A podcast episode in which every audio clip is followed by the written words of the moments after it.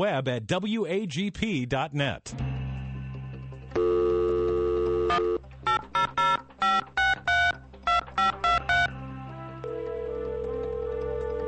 Good morning, and welcome to The Light, 88.7 FM Bible Line, a live radio call in with Dr. Carl Broggi. Dr. Broggi is the senior pastor of Community Bible Church of Beaufort, South Carolina. And for the next hour, he's available to answer your questions, providing biblical insight and wisdom for everyday Christian living. Our phone lines are open, and if you have a question for Dr. Broggi, you may call 525 1859 or on your Alltel cellular phone, star 887. If you're calling outside our immediate area, call toll free 877 924 7980. Now let's join Dr. Carl Broggi. Study and show yourself approved of God as a workman who is not ashamed, rightly dividing the word of truth. Welcome to the Bible Line. This is an hour together where we open the Word of God and we take people's questions as they've been studying Scripture and maybe there's a challenge they're facing and they want some help or a particular issue in their own personal life or ministry that they'd like biblical counsel on. If we can help, we will do the best we can by God's grace and with His help. All you need to do is pick up the phone. Again, the number locally is 525 1859 843 525 1859. We have people who listen each week through the internet. We have the station, WAGP, on the worldwide internet, and people can hear all over the world. And it's a great tool. You can download an app into your phone as well, so that as you're traveling in areas where the station can't be received, you can continue to enjoy it and listen to it. Uh, and so there's apps for the Droid and Apple phones. And if you're an internet listener and would like to call in, it's 877 WAGP 980. 877, our call letters, WAGP 980. Or you can email us here directly into the studio. Our email address is TBL for the Bible line at wagp.net. And if you do call, you can go on the air live, or if you're more comfortable, you can simply dictate your question. Rick, as always, it's great to be here for the Bible line. It is indeed, Pastor, and we have a number of uh, questions lining up, so let's get to them right now. Uh, this was left over from last week. Uh, a listener wanted to know Should the church's finances be open to the congregation, and is there any biblical evidence one way or the other? Well, I think so. Uh, let me let me just turn to a passage that comes to mind in Second Corinthians chapter eight. Maybe we can think our way through this together. Uh, this is a great chapter on money where the Apostle Paul uh, addresses such issues as you're raising. And he says, Now, brethren, we wish to make known to you the grace of God which has been given in the churches of Macedonia, that in a great ordeal of affliction, their abundance of joy and their deep poverty overflowed in the wealth of their liberality. For I testify that according to their ability and beyond their ability, they gave of their own accord, begging us with much entreaty for the favor of participation in the support of the saints. So, this chapter, if you know it, it, it deals with not only motivation for giving, indeed, uh, the motivation that he gives is that for you know that the grace of our Lord Jesus Christ, that though he was rich, yet for your sake he became poor, that you through his poverty might become rich. Uh, and by the way, this is a verse that is sometimes misquoted by our prosperity theology uh, men who say, well, you know, God God came so that you could become rich, and if you give money to my ministry, well, you're going to become rich. And of course, they tear it out of its context and he's reminding us that Christ left the glory and splendor of heaven so that um, we could become rich spiritually, that Christ impoverished himself by taking on human flesh and becoming obedient to the point of death, even on a cross, as Paul will tell the Philippian church. But he did that so that we could become rich spiritually. But that becomes the motivation for our giving because God gave to us in Christ and provided salvation because of that great grace shown to us, we should respond in uh, to that grace with a heart of obedience.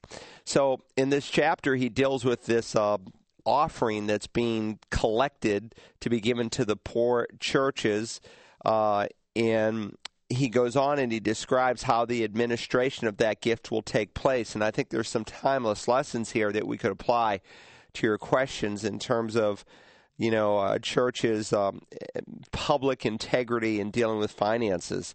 in verse uh, 16, he says, But thanks be to God who puts the same earnestness on your behalf in the heart of Titus, for he not only accepted our appeal, but being himself very earnest, he has gone to you of his own accord.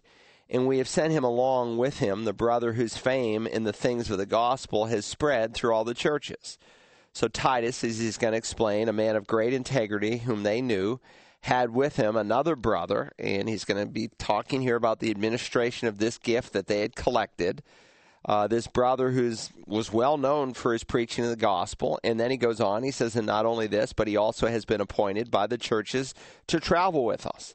So he's got Titus, he's got this well known brother who's uh, seen for his ability to preach the gospel, and they're traveling with Paul and the missionary group in this gracious work, which is being administered by us for the glory of the Lord Himself and to show your readiness, taking precaution that no one should discredit us in the administration of this generous gift. For we have regard for what is honorable, not only in the sight of the Lord, but also in the sight of men. And we have sent with him our brother, whom we have often tested and found diligent in many things. So there's Titus, there's this well known brother in the preaching of the gospel, and then he mentions a, a third brother, equally impeccable in his credentials, who will also be involved in the administration of this gift. So Paul is really cautious here. He wants to make it very clear that our desire is to honor the Lord. Uh, we want him to be glorified, but we also want to be honorable not just in the Lord's sight, but in the sight of men. And so there is a timeless principle right there. I, I think churches need to take great pains to do what's right. Sometimes it may seem time consuming or a nuisance, but with the highest degree of integrity so that no one could ever question how finances are being handled, handled or the manner in which they're being handled. Um, you take those great steps. And I would just say a leader who resists financial accountability. And we get a lot of calls here on the Bible line. People call us and say, well, you know, the pastor manages the finances and he handles it. Well, Paul was the pastor here, and he's not handling the finances. He has Titus and a brother well known in preaching the gospel, and a third brother who's known in his ability to be a good administrator, and they're handling the finances, not the pastor. In fact, when you see Paul in his uh, three missionary journeys, and on one occasion, he has a group of men who carry the purse. He doesn't carry the money bag himself even when people come up to me on a Sunday morning and they say, "Oh, Pastor, I, I forgot to put my my tithe in the uh, offering bag. Can you take it?" And I'll say, "Well, no. You need to give it to someone with a badge on, and they'll they'll handle the gift." Uh, pastors need to be a thousand percent above reproach, and they need to be able to uh, lead their church in a way so that there's nothing hidden that people who are members have access to know how the money's being spent and where it's being spent. And again, someone who resists that financial accountability is typically themselves suspect. And so it's important for churches to uh, let their members know what their budgets are, how the money's being spent, and they have that right. And it's a it's an honorable testimony uh, to the Lord when it's handled in that fashion. So anyway, we get a lot of calls and questions in this realm where you know we hear of you know what I would consider improprieties in terms of how money is being managed, and that's not good. That's not healthy. And if a church hides their finances and won't tell you where the money's going, and certainly if a church has one person doing it where there's no accountability and no one looking over their shoulder, or if the church has the pastor doing it, that's a huge mistake because that's a violation of the biblical model that we see taught here in 2 Corinthians 8, not to mention what Paul modeled in the Acts of the Apostles. So uh, it's very, very important that this be handled honorably. Great question. Let's go to the next one, Rick. All right, 525 1859, toll free 877 924 7980, or email us at tbl at wagp.net. And Leslie from Beaufort writes If everyone is born with a sin nature, making us all sinners immediately upon birth, with or without having actually committed a sin, why did Jesus not inherit a sin nature from his human side, thus making him a sinner? And secondly, how can we say God became human like us was tempted like us, but unlike us did not succumb to temptation. Jesus was God and could not possibly sin even if he'd wanted to, so we cannot compare ourselves to him or even hold ourselves up to the same standard as he held himself. Uh, we can't hold to ourselves to the same standard as Jesus, despite he was human, because he's uh, God and incapable of committing sin. So why try to live up to that standard? Well, these are good questions, and there's a lot of questions there. So let me just briefly comment on them because we could spend hours just on this. And in fact, in my course in Christology, uh, that can be had through Search the Scriptures, we deal with these issues in tremendous depth. We spent weeks on them. But when we come to Romans chapter 5 and our study of the book of Romans, we're going to explore some of these issues in, in great with great care and great depth. Uh, we're working our way for listeners who are new uh, through the book of Romans, chapter by chapter and verse by verse. And when you come to Romans five twelve, it deals with the whole issue of our relationship to Adam and to the Lord Jesus Christ. And he talks about how through one man, Adam, death spread to the whole world. But then he talks about through another single act, through the second Adam, the Lord Jesus, how his one act of death on a cross could have an effect on the entire world. So Paul draws a parallel between one act and uh, touching the whole world and a second act touching the whole world. Now, Jesus obviously was different from Adam. Now, Adam, when he was created, he was created perfect. There was no sin in Adam. Uh, there was a creaturely perfection to him. But Adam was indeed created. Jesus is not created, he's eternal. Uh, Adam had a free will, and Adam, in his free will, chose to rebel against God and inherited a sin nature. And the sin nature is passed on through the Father and we'll discuss that and we'll talk even about some of the medical issues behind it when we come to Romans chapter 5. And so Jesus did not have a human father. God the Holy Spirit overshadowed the womb of the Virgin Mary, and the eternal deity of Christ had inseparably combined together with sinless humanity. Uh, Jesus is God in a human body. He's God in human flesh. He said, If you've seen me, you've seen the Father. And He's the only one who ever lived who never sinned. Uh, were His temptations real? Uh, yes, they were. Now, again, this is a whole other issue what's called the peccability and the impeccability of Christ.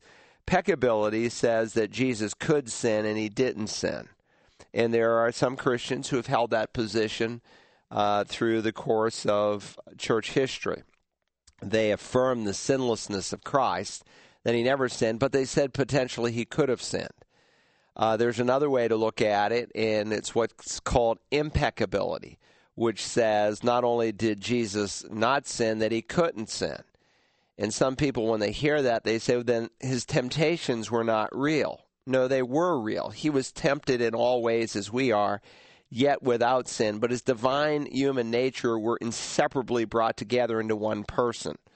Maybe I could illustrate it this way. Dr. Pentecost, one of my professors at Dallas Theological Seminary, he's still teaching. He's in his mid 90s and he waddles to class every day, but he still teaches remarkably. Uh, he was one of the great Bible scholars of really the 20th century. But he used to share this illustration with us as students. He would say, Think of the divine nature of Christ as a solid iron beam. And then he said, Think of the human nature of Christ attached to that solid beam as a piece of solder. He said, Now, the solder is mixed in with the iron beam. He said, If you take a piece of, of solder, obviously it's very pliable, very bendable, but when it's inseparably combined, to the iron beam, while solder is still solder, it cannot bend. And so the human nature of Christ experienced true legitimate temptations. But I believe, as I'll demonstrate when we come to the second half of Romans 5, that the temptations that Jesus Christ re- received were not to show if he could sin, but to demonstrate that he could not sin. And so, again, we're called to be a model like him and he has called us to rely upon the Holy Spirit, who is our helper. Why should we want to follow him? Well, number one, because he commands it. Uh, God's desire and design for us is to become like Jesus Christ. And the motivation for doing that is the great love that He has shown us. Uh, John will write, It's not that we loved God, but that He loved us and sent His Son to be the propitiation for our sins. So he reminds us the initiative didn't begin begin with man; it began with God, and so God sent His Son. And then he goes on to say, "We love God because He first loved us." So that becomes the motivation for obedience. Great question. Let's go to the next one, if we will, Rick. And we appreciate your questions. And if you do have one, you can pick up the phone and call us locally at five two five 1859. our next one also came in through email, so let's address that. Indeed. Uh, as a matter of fact, we're going to give you two questions because one is asking asking for a little uh, uh, expansion on uh, this uh, particular question here.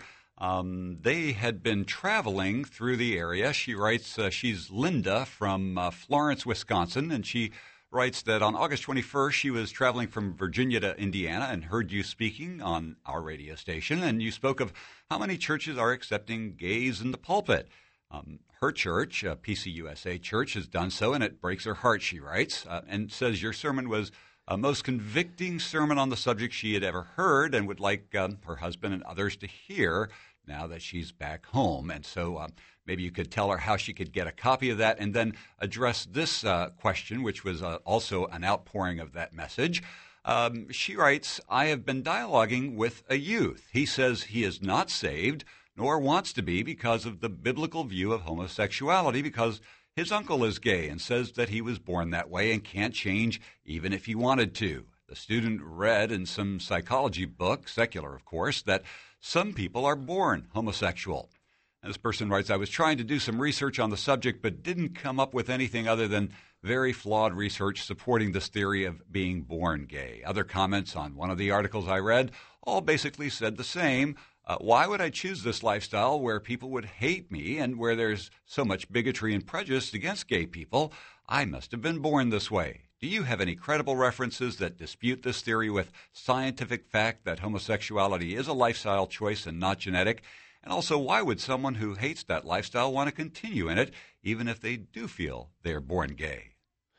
Well, these are good questions. Let me let me first respond to uh, our caller, our listener here from Wisconsin, who is obviously listening through the internet or through one of our apps. And you can again pick up WAGP anywhere in the world and on your phone.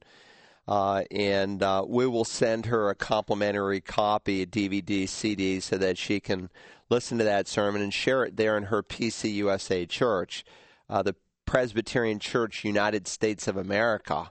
Uh, by the way, not to be confused with the PCA, the Presbyterian Church of America. That's a conservative branch of evangelical Bible believing Christians and not to be confused with uh, the ARP, the American Reformed Presbyterian Church, which are also a group of Bible believing, Christ centered uh, Presbyterians. The PCUSA, for the most part, is an apostate denomination.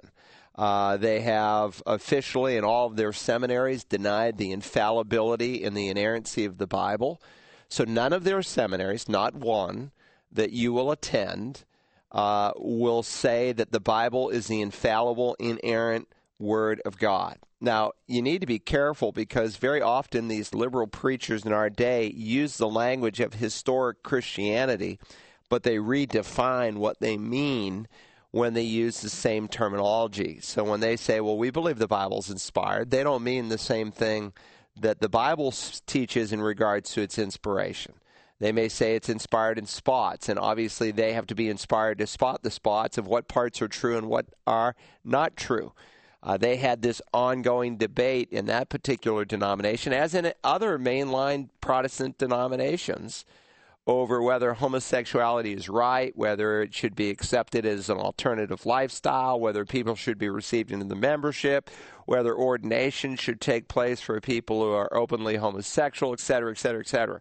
Well, if you believe in the Bible as the infallible, inerrant Word of God, there is no debate because the Bible is crystal clear. So, in this sermon, is it okay to be gay?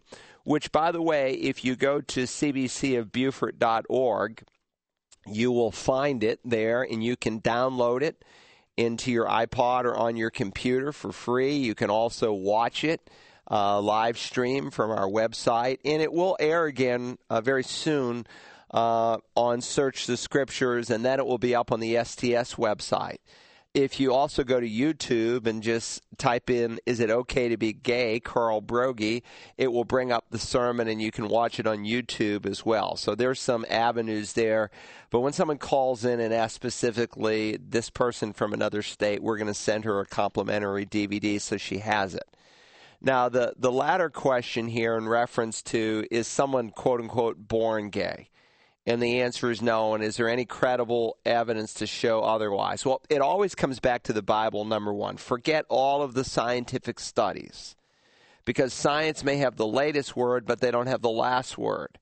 It was the opinion of the scientific community for a long time that the world was flat.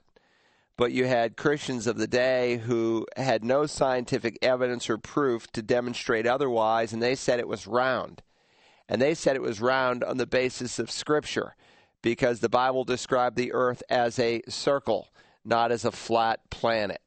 And so while science may have the latest word, they don't have the last word.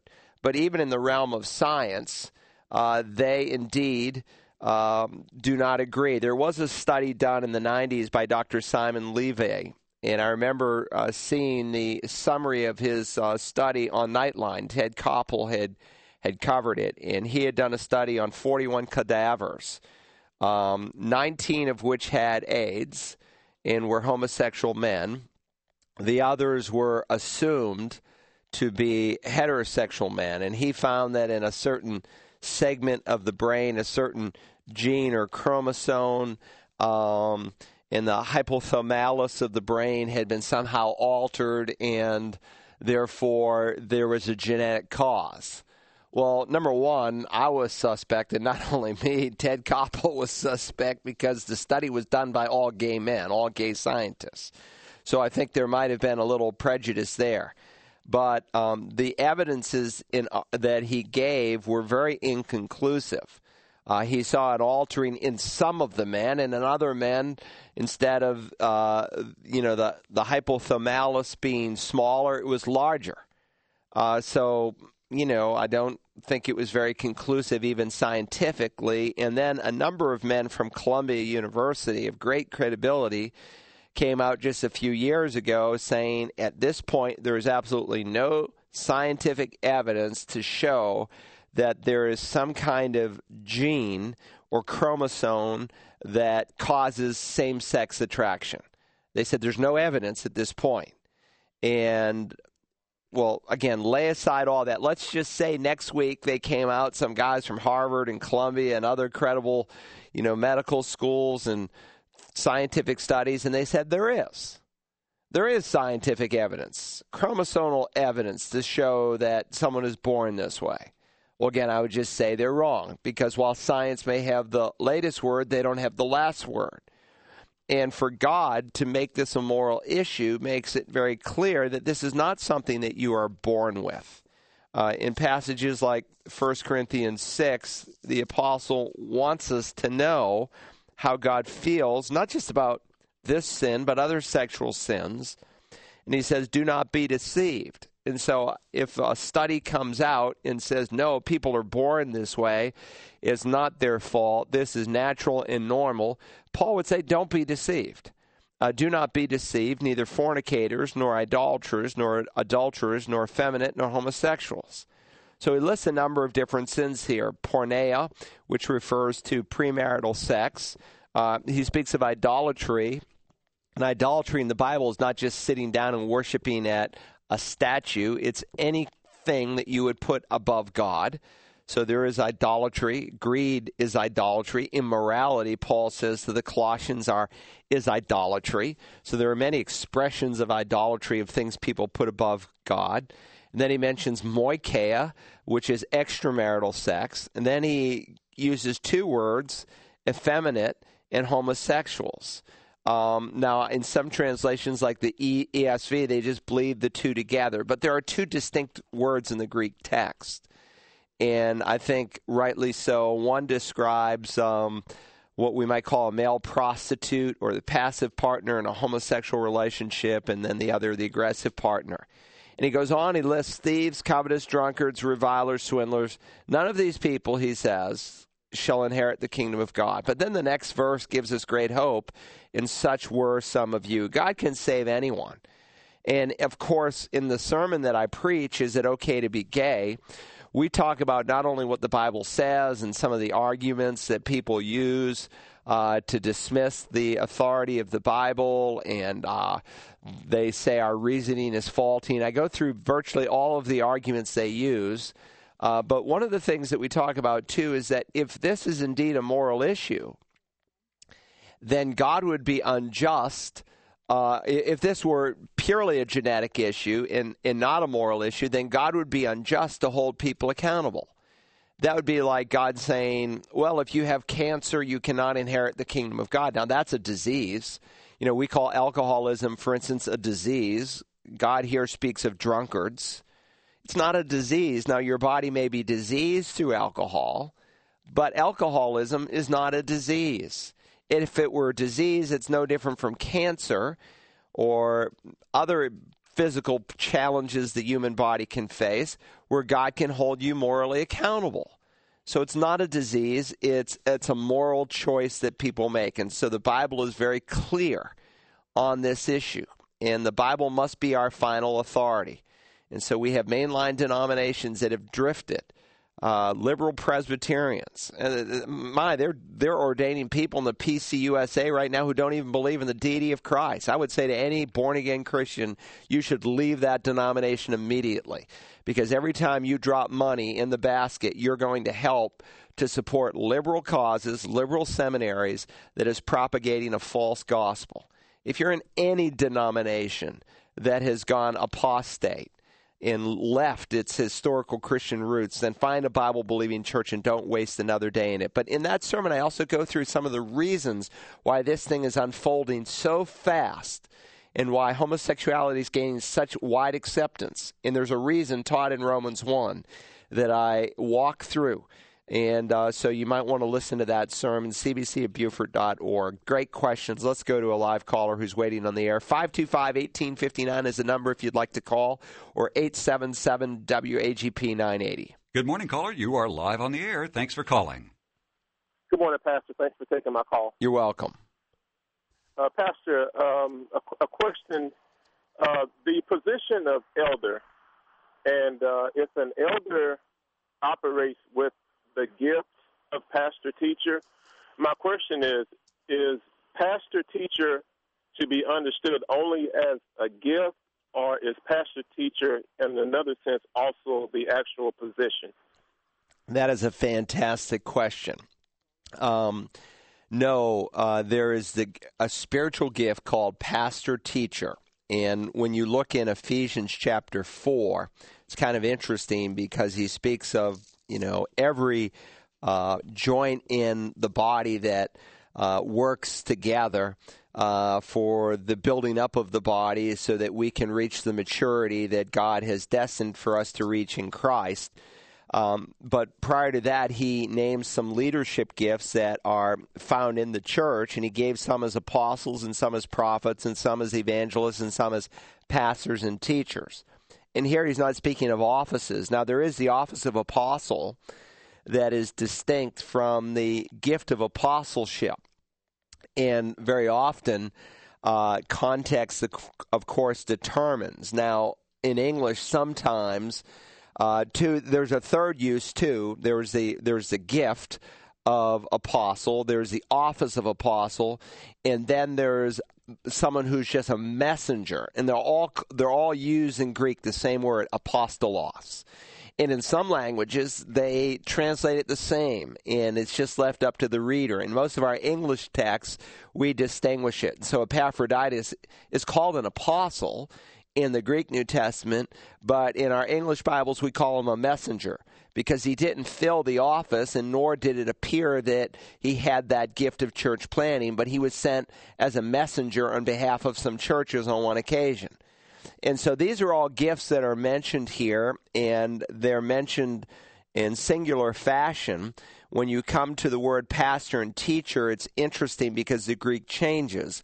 He gave some as apostles and kai, some as prophets, and Kai, same word for and. So he uses the word and, and then when he comes to pastors and teaches, he uses a different word. Uh, connecting the two and separately. And so we speak of the gift of pastor slash teacher. Now, there's the gift of pastor, there's the gift of teaching, there's the gift of pastor teacher. Now, the gift of pastor teacher or the gift of pastor is not to be confused with the office of pastor or elder. And in the New Testament, the word elder, uh, pastor, uh, bishop, presbyter, depending on your, your translations, are all referring to the same office. Not different offices, but the same office. Uh, so, for instance, um, in the two central passages in the New Testament, where the qualifications for an elder are given, which would be 1 Timothy 3 and Titus chapter 1, the words are used interchangeably. He says it's a trustworthy statement that if any man aspires to the office of overseer, it's a fine work that he desires to do. And then he tells us what an overseer must be. In the parallel passage, let me turn to the book of Titus chapter 1. It's interesting how he words it there. For this reason I left you in Crete, that you might set in order what remains and appoint elders in every city. And then he says, namely, and he starts giving some qualifications. And then he says in verse 7, and he uses a different word for the overseer or the bishop, you could translate it in the Old English. So here the word elder episkopos and overseer uh, are used in interchangeably of the same office. Paul does the same thing in Acts chapter 20. Now, with that said, when he gives the qualifications for an elder, um, he, he walks through very carefully. Let me just read it. If any man aspires to the office of overseer, it's a fine work he must do. It's a fine work he desires to do. An overseer must be above reproach, the husband of one wife, temperate, prudent, respectable, hospitable, and then he says able to teach. He has to have the ability to teach, not the gift, but the ability. And there is a distinction. Why? Because what he's describing here really are marks of maturity, marks of proven character in the leader's life. And so, for instance, when you think of teaching, for instance, there's the office of teacher, which James describes, where he says, Let not many of you aspire to be teachers, knowing that you will incur a stricter judgment. Well, wait a minute, James. What do you mean? You're, you're telling me that I shouldn't aspire to the office of teacher? What if I have the gift of teaching?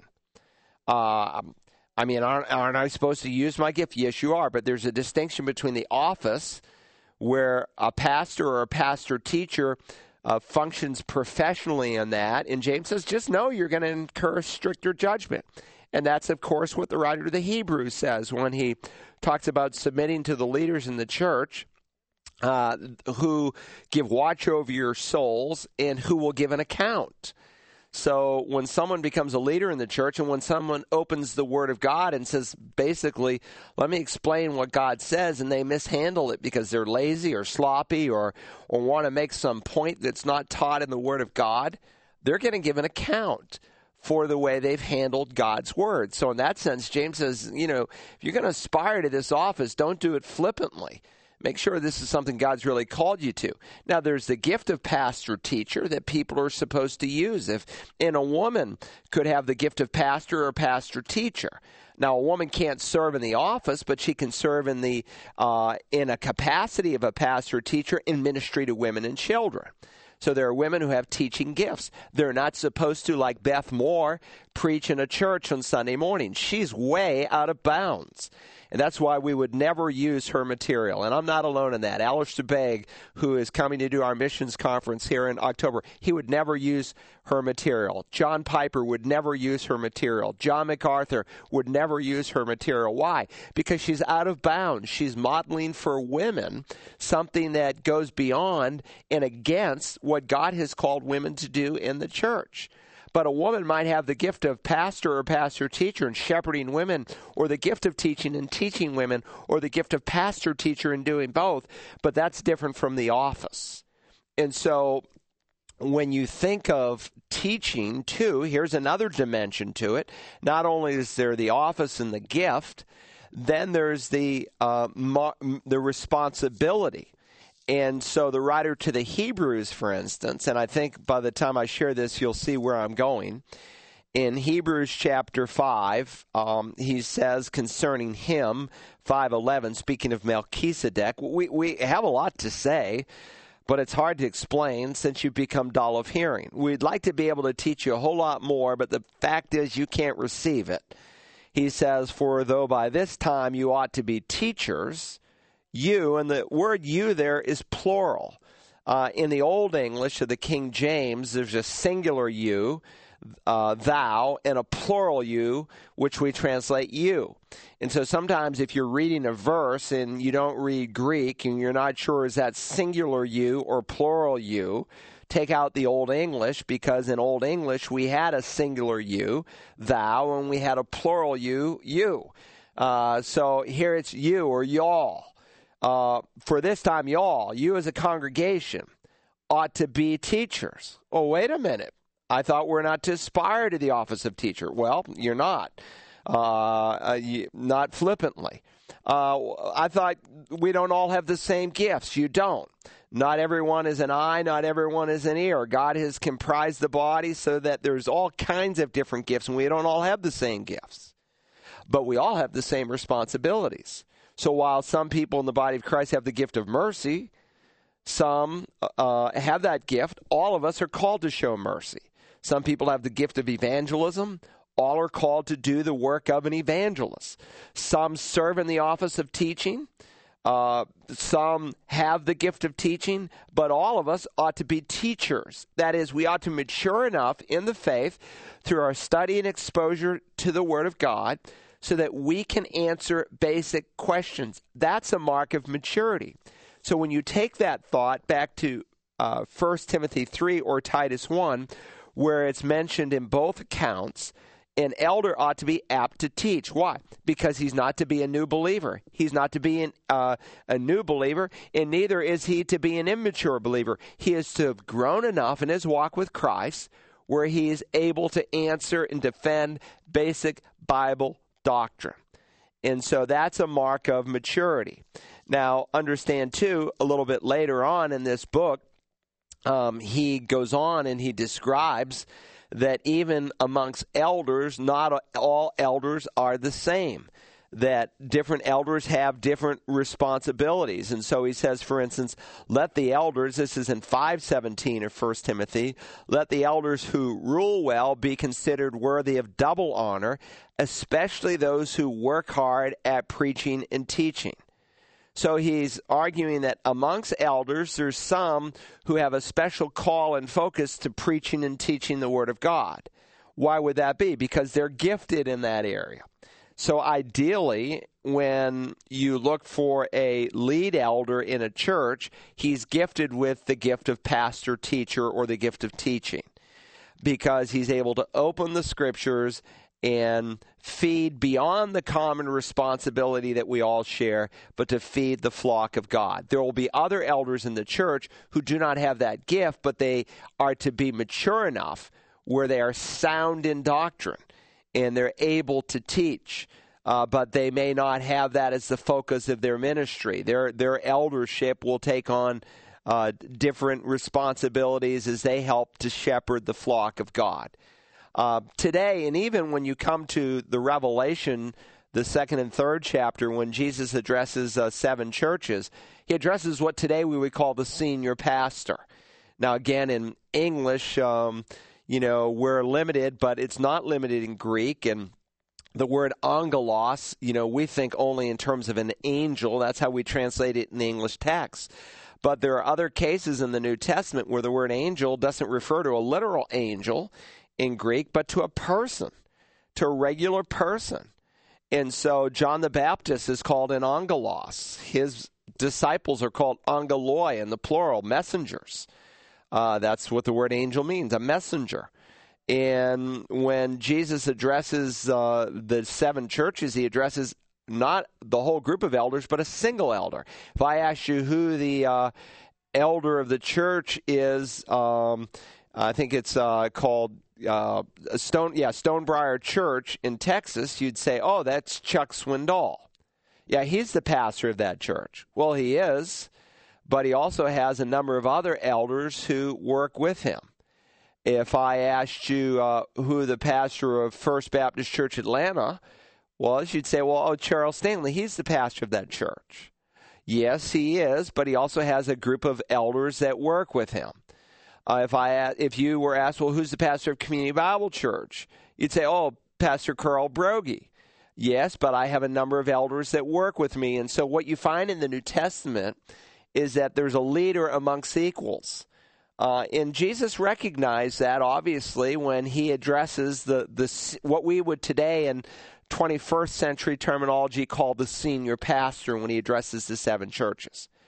So when a church looks for a senior pastor, if I can use that term, the point pastor, a leader amongst equals, then they should be looking for someone who is gifted and called of God into full time ministry. There are some elders in the church that are businessmen or or uh, they are carpenters and plumbers or doctors and they are different professionally. And they're not called of God to earn their living from the gospel. But some are as 1 Timothy 5:17 recognizes. Not just honor but double honor. And the double honor he goes on is that they're financially remunerated and that they're earning their living from the gospel because God has put that call on their life so um, I that help listener I think they just hung up and oh. they were going to just listen. All right. So, yeah. Very good.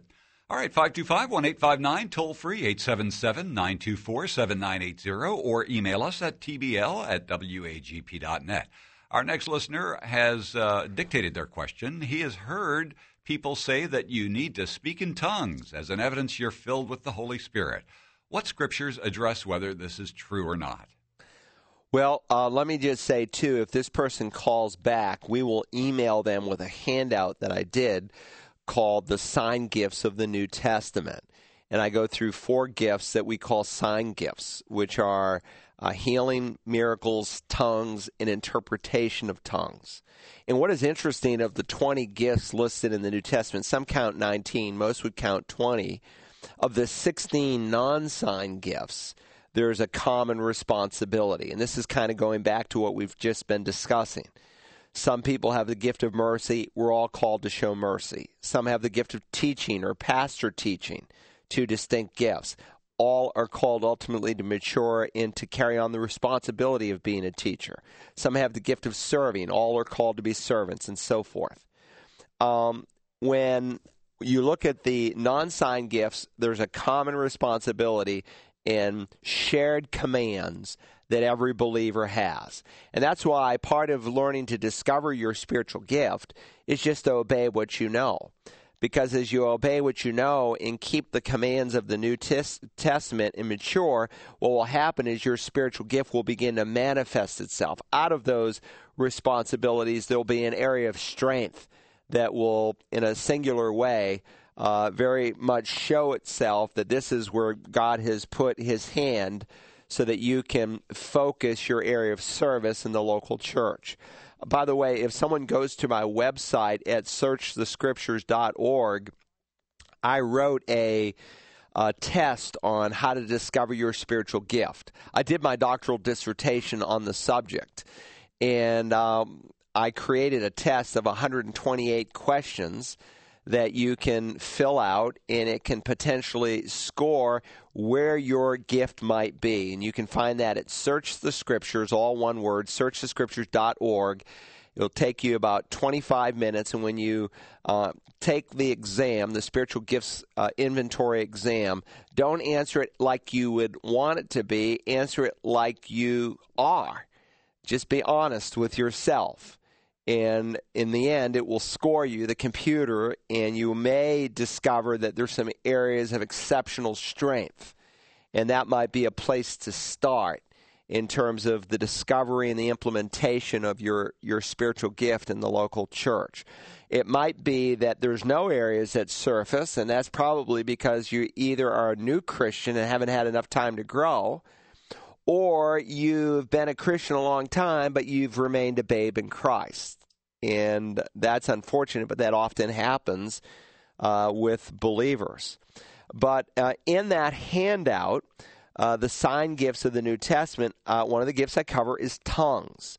And this is, I think, an eight or 10 page handout. And so if you uh, email us, go to searchthescriptures.org, ask Dr. Broggi a question, provide your email address. Well, actually, we'll show it, and we will email that back to you, okay? So if you go to um, search the scriptures and there's a place to be able to contact us and, and, sometimes we get questions from different parts of the country and different parts of the world that i can't physically take the time to type out all the answers some of them i do but uh, a large majority of them i we, we send them here to the Bible line and they're answered along with other questions that are dictated in live calls that we receive each week. Uh, I, I just don't have the time to, you know, write out an answer to the, every question that people want to ask. And sometimes I will send them a link to a sermon I've preached on the subject so they can listen. Most of my sermons are about an hour long and they can really get an in depth answer. Or sometimes I've taught a course on a particular subject. So I have like a 10 page handout on this, which I will send to anyone who's interested, if you go to the Search the Scriptures website, click on and que- ask Dr. Broggi a question and say, I would like to receive the signs and gifts handout, and we will email that to you. And I walk through this subject of, of, of uh, tongues. Uh, when you are in 1 Corinthians, well, let me just briefly answer it. In 1 Corinthians 12, uh, Paul is dealing with some Christians who are out of balance in the way they thought about spiritual gifts and he reminds them that for even as the body is one and yet has many members, and he's creating an analogy here between your physical body and the spiritual body. Your physical body is one body, but it's got, you know, toes and fingers and eyes and ears and a nose and so forth. For even as the body is one and yet has many members, and all the members of the body, though they are many, are one body, so also is Christ. For by one Spirit we're all baptized into one body. Be we Jews or Greeks, slaves or free, we're all made to drink of one Spirit. For the body is not one member, but many. If the foot should say, Because I'm not a hand, I'm not a part of the body, is it not for any reason a less part of the body? No. And if the ear should say, Because I'm not an eye, I am not a part of the body, is it not for this reason any a less a part of the body? And of course, no, it's, it's not. Every member is important. So when he comes to the end of this chapter, he says, Now you are Christ's body and individually members of it. And God, God makes the decision on who gets what gifts has appointed in the church apostles, prophets, teachers, miracles, gifts of healings, helps, administrations, various kinds of tongues. And then he asks some rhetorical questions. All are not apostles, are they? Of course not. Not everybody has a gift of apostle. We need more than just church planners. All are not prophets or preachers, are they? Of course not. If everybody were a preacher, you know, who who, who would pass out the bulletins and greet the new members and who would care for the children in the nursery and who would care for the sick? All are not teachers, are they? Of course not. All are not workers of miracles, are they? No. All are, do not have gifts of healings, do they? Of course not. All do not speak with tongues, do they? No. So if everybody spoke with the gift of tongues, that would be violating what God says here. And so for people to make it that a sign that you're either saved, as originally Pentecostalism did, or more commonly today, a deeper work of the Holy Spirit, what they call the baptism of the Holy Spirit. What Paul has already said in this chapter, we've already all been baptized by the Spirit. We've all had the baptism of the Spirit. And speaking in tongues is not a sign of it. Um, listen, uh, if you want to see a sign of a deeper work in your life, a sign of maturity, it's not whether you speak in tongues, it's how you handle the one tongue that is in your head that's what James says is he thinks of maturity. So not everybody's going to speak in tongues, but again, that's a real short answer. Get the handout, and I think you'll find it helpful. I think we got time for a few more questions that have been dictated. And someone's waiting on the air, so let's go there. Indeed, let's go to our live caller now. Thanks for holding. Good morning. You're on the Bible line. Hi, good morning, Pastor. Thanks for taking my call, and thank you for doing what you do. Well, I'm, we're glad you called today. How can we help? Thank you. I uh, an acquaintance of mine on Facebook posted something about. Uh, scientists and historians debunking things that the Bible say, and this particular one was a clip from an author of a book, and I saw this on YouTube.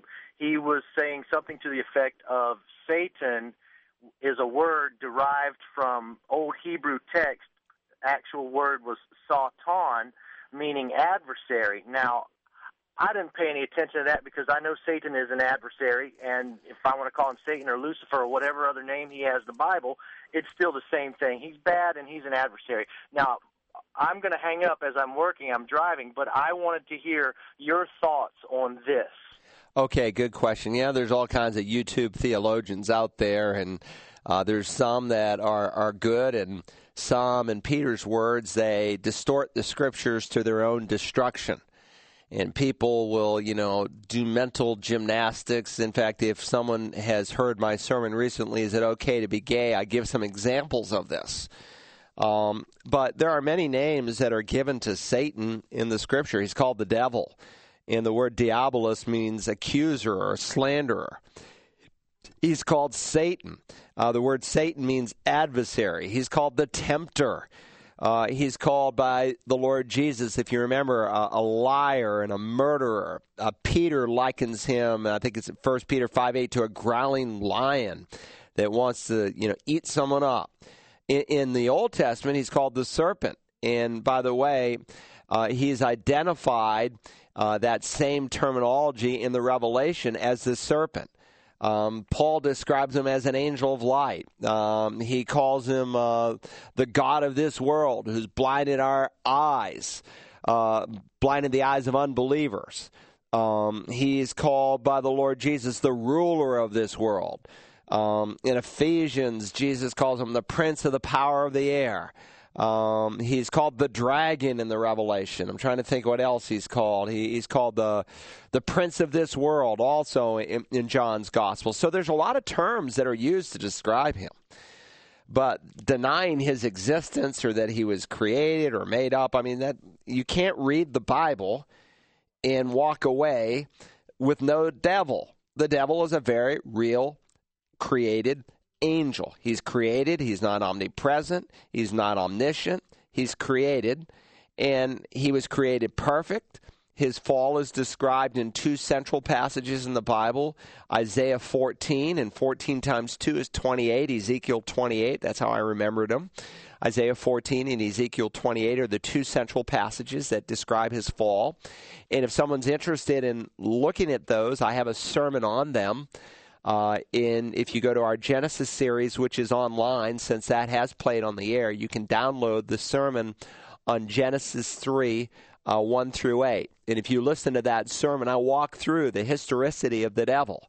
So people want to deny that he was real, that he is real, that he's. Uh, they want to make him out to be some created, fabricated being. And I'm suppo- and I suppose there are certain uh, myths about the devil that have been created that are not accurate. You know, there he is, that red creature with a, a pointed t- tail and horns coming out of his head and a pitchfork.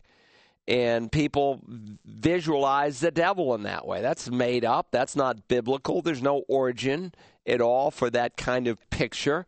So there are certainly things that have been manufactured and made up, but the truth is, the Bible's very clear that he is a very real person, is a very real adversary.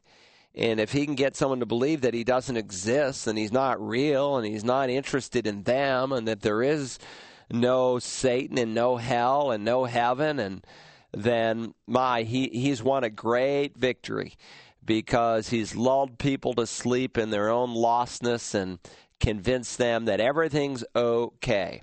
I have a whole series on angels, angels among us that serve us, and then I have another series entitled Angels Against Us that deal with fallen angels, and that can be found also at searchthescriptures.org. Well, there are some questions we didn't get to today, but uh, we'll do our best if God gives us opportunity to hit them again very soon. As always, it's a pleasure to be here with you for the Bible line. Come join us uh, this Sunday at Community Bible Church. If you don't have a church home, we would love to have you. We also have a midweek service every week at 6.30 the worship time starts uh, some are coming from work that always starts at 7 We'd love to have you for that as well. Hope you have a great day. Continue to walk with Jesus, who is Lord.